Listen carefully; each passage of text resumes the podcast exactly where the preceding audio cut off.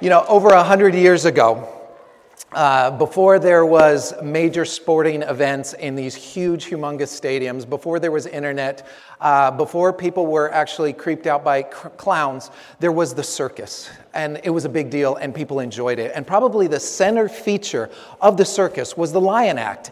And so the, the, the lion tamer was of great esteem. There was a man by the name of Clyde Beatty who, who left home and joined the circus and worked his way up. And he became famous for his fighting act as the lion tamer. Um, and uh, he would, he, at one point in his bit, he had tamed multiple animals at the same time. So, lion, cougar, tiger, hyenas, all of them tamed at the same time. Now, what was interesting is most lion tamers um, had a short life expectancy. Um, there was something about just working with wild animals, non domesticated animals, that they would just oftentimes an accident would occur, they'd get maimed, they'd die, and they wouldn't be able to continue on. Clyde Beatty lived into his 60s. He eventually died of cancer, but not lion taming. And so the question is what created the sustainability in his craft? And it was, he was one of the very first ones to introduce the idea of a chair probably no other features or symbolize the, the lion tamer than the whip and the chair. Now, the whip gets lots of attention because it draws lots of attention. It makes that cracking noise when you snap it a lot. But the real trick, the real secret to his success was in holding up a chair. And so here's how it worked. That's the thing that did the important stuff because when he'd hold it up in front of the lion, the lion wouldn't focus on one leg. He'd see four legs and wouldn't quite know where to focus his attention. Instead of going on the, on the prowl, he would sort of become muted. He, he sat still, getting confused, not knowing where to attack next. Fascinating. I would say if there's one thing that we struggle with during this time to lose our perspective, most of all, it's because we all simply focus on too many things. There's so much clamoring for our attention, there's so much clamoring for. Um, for our heart, that we get so distracted, we get so spread thin that we fail to actually focus on any one thing.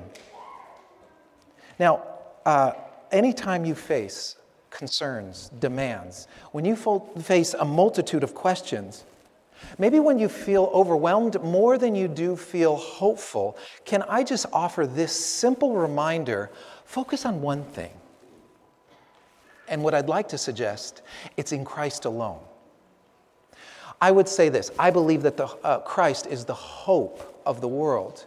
And yet, I am not naive enough to look around the world and struggle to find hope. We look around at this world and, and, and, and it's a little brutal. It's hard to see God's justice. It's hard to see God's mercy. It's hard to see the generosity of God. It's hard to see lots of things that reflect goodness. And yet, we have all been on the receiving end and have probably had some experience with random acts of kindness, with some kind of forgiveness, with some kind of mercy. We've not only witnessed it, we've had an encounter with it.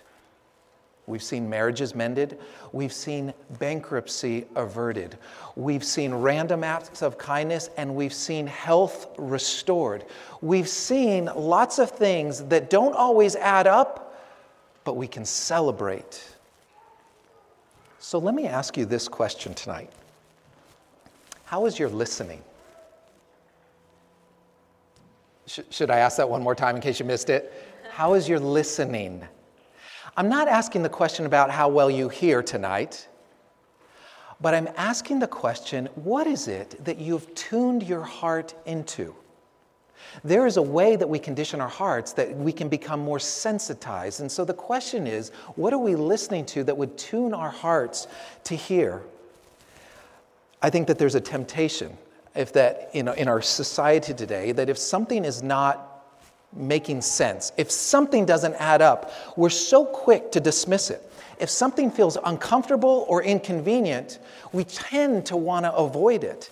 And yet, what I would suggest is most of what we hear, maybe much of what we hear, needs to settle in and it needs to sometimes take roots because it's only then that it can ripen.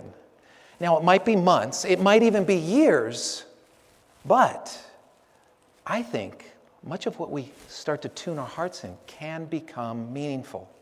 Maybe the best illustration I have for this tonight is the dream that is Mission Hills Church. This didn't start last year when we came up with a name, or start a couple years ago when I ironed out a few of these things we call rhythm, or our spiritual practices that reflect the heart of God and form Christ in us. Actually, it started probably 15 years ago when I started experimenting with different ways to grow in faith and lead people. It started with experimenting and failing. It started with dreaming and having mentors speak into my life it didn't just start because we came up with a brand or a name or a logo. There are things that we start to tune our hearts into that over time and over years can take root and become meaningful, and God ripens them till now they start to bear fruit. I consider each of you part of the fruit of what God is doing in us and through us. Now, we've seen a couple of glimpses of what the Christmas story is. There's one other account in Luke's gospel. In Luke, um, he records where God's Holy Spirit reveals himself to the shepherds. Now, the shepherds weren't a credible crowd, the shepherds weren't people that, that, that um, were, were used to being, having good social skills. And yet, God, in all of His infinite wisdom, chooses to reveal Himself and say, There's going to be a sign, and it's going to be a baby in a manger. Now go. And so they go and they show up, and they find it just like the angels had said. And then they turn around and go, and we just read, I'll read a couple of the verses, verses um, 17 through 19. When they had seen him, they told them about this child, and all who heard about it were amazed at what the shepherds said to them. But Mary treasured up all of these things and pondered them in her heart. Ponder, that's an interesting word. What does it mean to ponder? We don't use that in everyday uh, vernacular, but the idea of pondering is an interesting one. You know what I think that it, it probably maybe a best way to summarize it is simply it's, it's taking things, holding things inside of us without resolution. It's learning to live with tension and maybe even questions because you understand that the faith in God is bigger than your doubts, your skepticism, and even your circumstances. When we begin to ponder things, or another language is listening, not hearing, just listening, I think we're able to hold things inside and sometimes not always have the answers without resolution. So imagine if you're Mary and she held these things inside. What are the things that don't add up? What are the things that don't make sense? What are the things that she's wrestling with? Well, for one, why is it that you would send some of the most undesirable social outcasts to become your messengers and the fact that people are amazed at what the shepherds declared? But of all the people that God could have instantly shown up on the scene of the crime, as it were, really? Shepherds? This is your marketing strategy? You've got to come up with something more grand than this. Or probably trying to reconcile the thing in her heart that says, okay, God, if you wanted to take on form in humanity, why would you choose a poor teenage girl to get pregnant before she's even married? See, I think faith is part of living with a real tension that says sometimes things don't add up. But I believe that God is hope. But I believe that God is love. But I believe that God is sovereignly in control. That is, when I feel out of control, He remains in control. So then I ask the question what are the tensions that we're living with today? Because we're all at a different place in our spiritual journey. And, and wherever we're at, we have a wrestling match, whether you acknowledge it or articulate it or not. But why is it that, that we're looking and watching the news at civil war and civilians have been used for human shields? Where is God when that's happening? Or why is it that there's so much hunger in the world when God's good earth has enough to supply everyone bountifully? Or why are there senseless shootings and retaliatory violence. See, there are times when we need to hold these things in our heart with a kind of tension, believing that God is still on his throne, even though the world seems to be unraveling. So we ponder. And the reason we ponder is that so things can take root and eventually begin to ripen within us. It's the tension we all live with. Maybe the best illustration that Jesus gave of pondering was when in, in, in, Mark chapter 4, he gave the parable of the talents, or excuse me, parable of the seeds. And there were some seeds that were sat, scattered uh, and they fell on rocky soil and, and it just didn't take root, it was too shallow. Or other seeds that fell on, on thorny soil and, and it choked it out. But then there were some seed that fell on good and fertile soil and it began to blossom. And it's that kind of seed that I would suggest when we live with this healthy tension between the God of creation and the personal experience of Him is this seeds need to do what seeds are supposed to do. And the temptation in our instant gratification, in our results oriented world, is plant a seed and in three weeks dig it up to see is it budding yet? If you're involved in financial investments, you know just let it sit. Don't ride every wave. Don't ride every election cycle. Let it sit. Play the long term game. But we, in our need for results, are wanting to pick up the seeds and say, Has it grown yet? This is why we give up on diet so fast. This is why gym memberships fail miserably, is because we don't see enough results soon enough. At least that's my theory, anyway. Maybe it's the sport drinks or the fashion too, but nevertheless, well, as we live with tension, whether those be unresolved questions, whether they be our own doubts, whether they be difficult circumstances, I think when we're when we allow God and, and tune our hearts to Him, I think over time it does something with our faith. It does something with our experience, our wisdom, and even our perspective of God. Because ultimately, the reality of Christ is going to be rooted in your and my personal experience. See, the shepherds had a personal experience that no one could really argue with, so they listened to him. They didn't come back saying, Let me tell you what we know. Let me tell you what we learned. They simply shared the personal experience that they had with the angels and the parents and the Christ child. And so when we talk about a journey of faith, can I just suggest to you the most important thing that you can have, the most important thing that you can tune your heart to, is in a personal experience with a living Christ and a living faith. Because that is ultimately the thing that no one can take from you, but no one can really argue with. Maybe the, maybe the hardest part is that when we start to tune into God, we don't actually like what He says. We don't actually want to listen to what it says. Um, but can I just suggest to you, it's hard to experience the healing nature of God if we don't pray in faith. It's hard to experience the compassion of God if we're not involved in actual giving.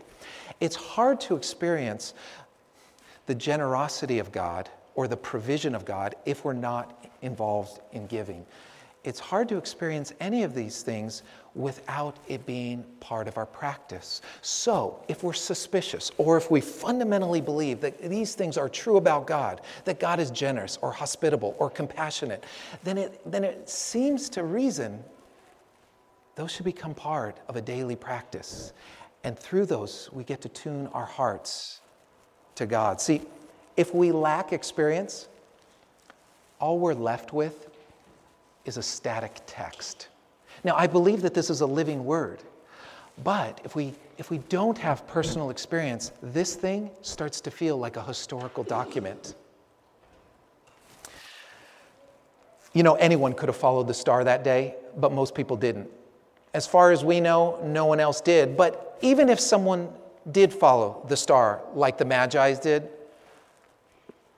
either they didn't know what it meant or they didn't have the courage to follow through on what it was saying.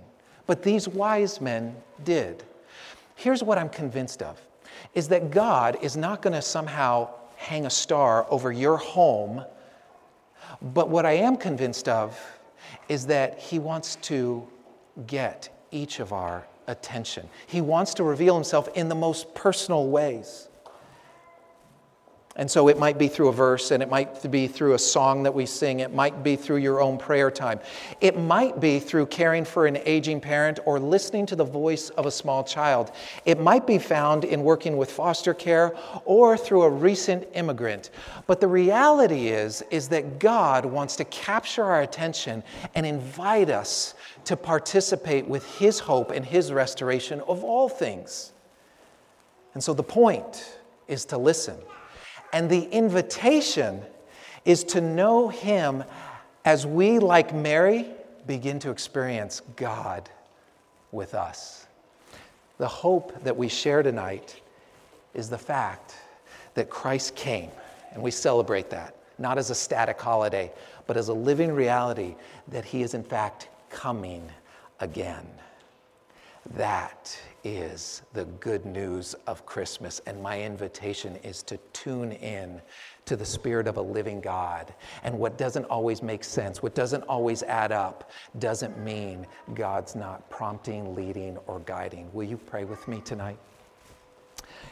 Our Father in heaven, it's with great anticipation and even some discouragement. It's with both hope and attention that we want to see you and we want to experience you. And um, I pray that you would tune our hearts. Help us to be like Mary, to ponder things that don't always resolve, don't always add up, because the ultimate goal is that we want to experience God, your, your Father, with us. We recognize our need for it, we recognize creation's need for it. Help us to be your participants in that salvation. We pray this in the name of the living Christ. Amen.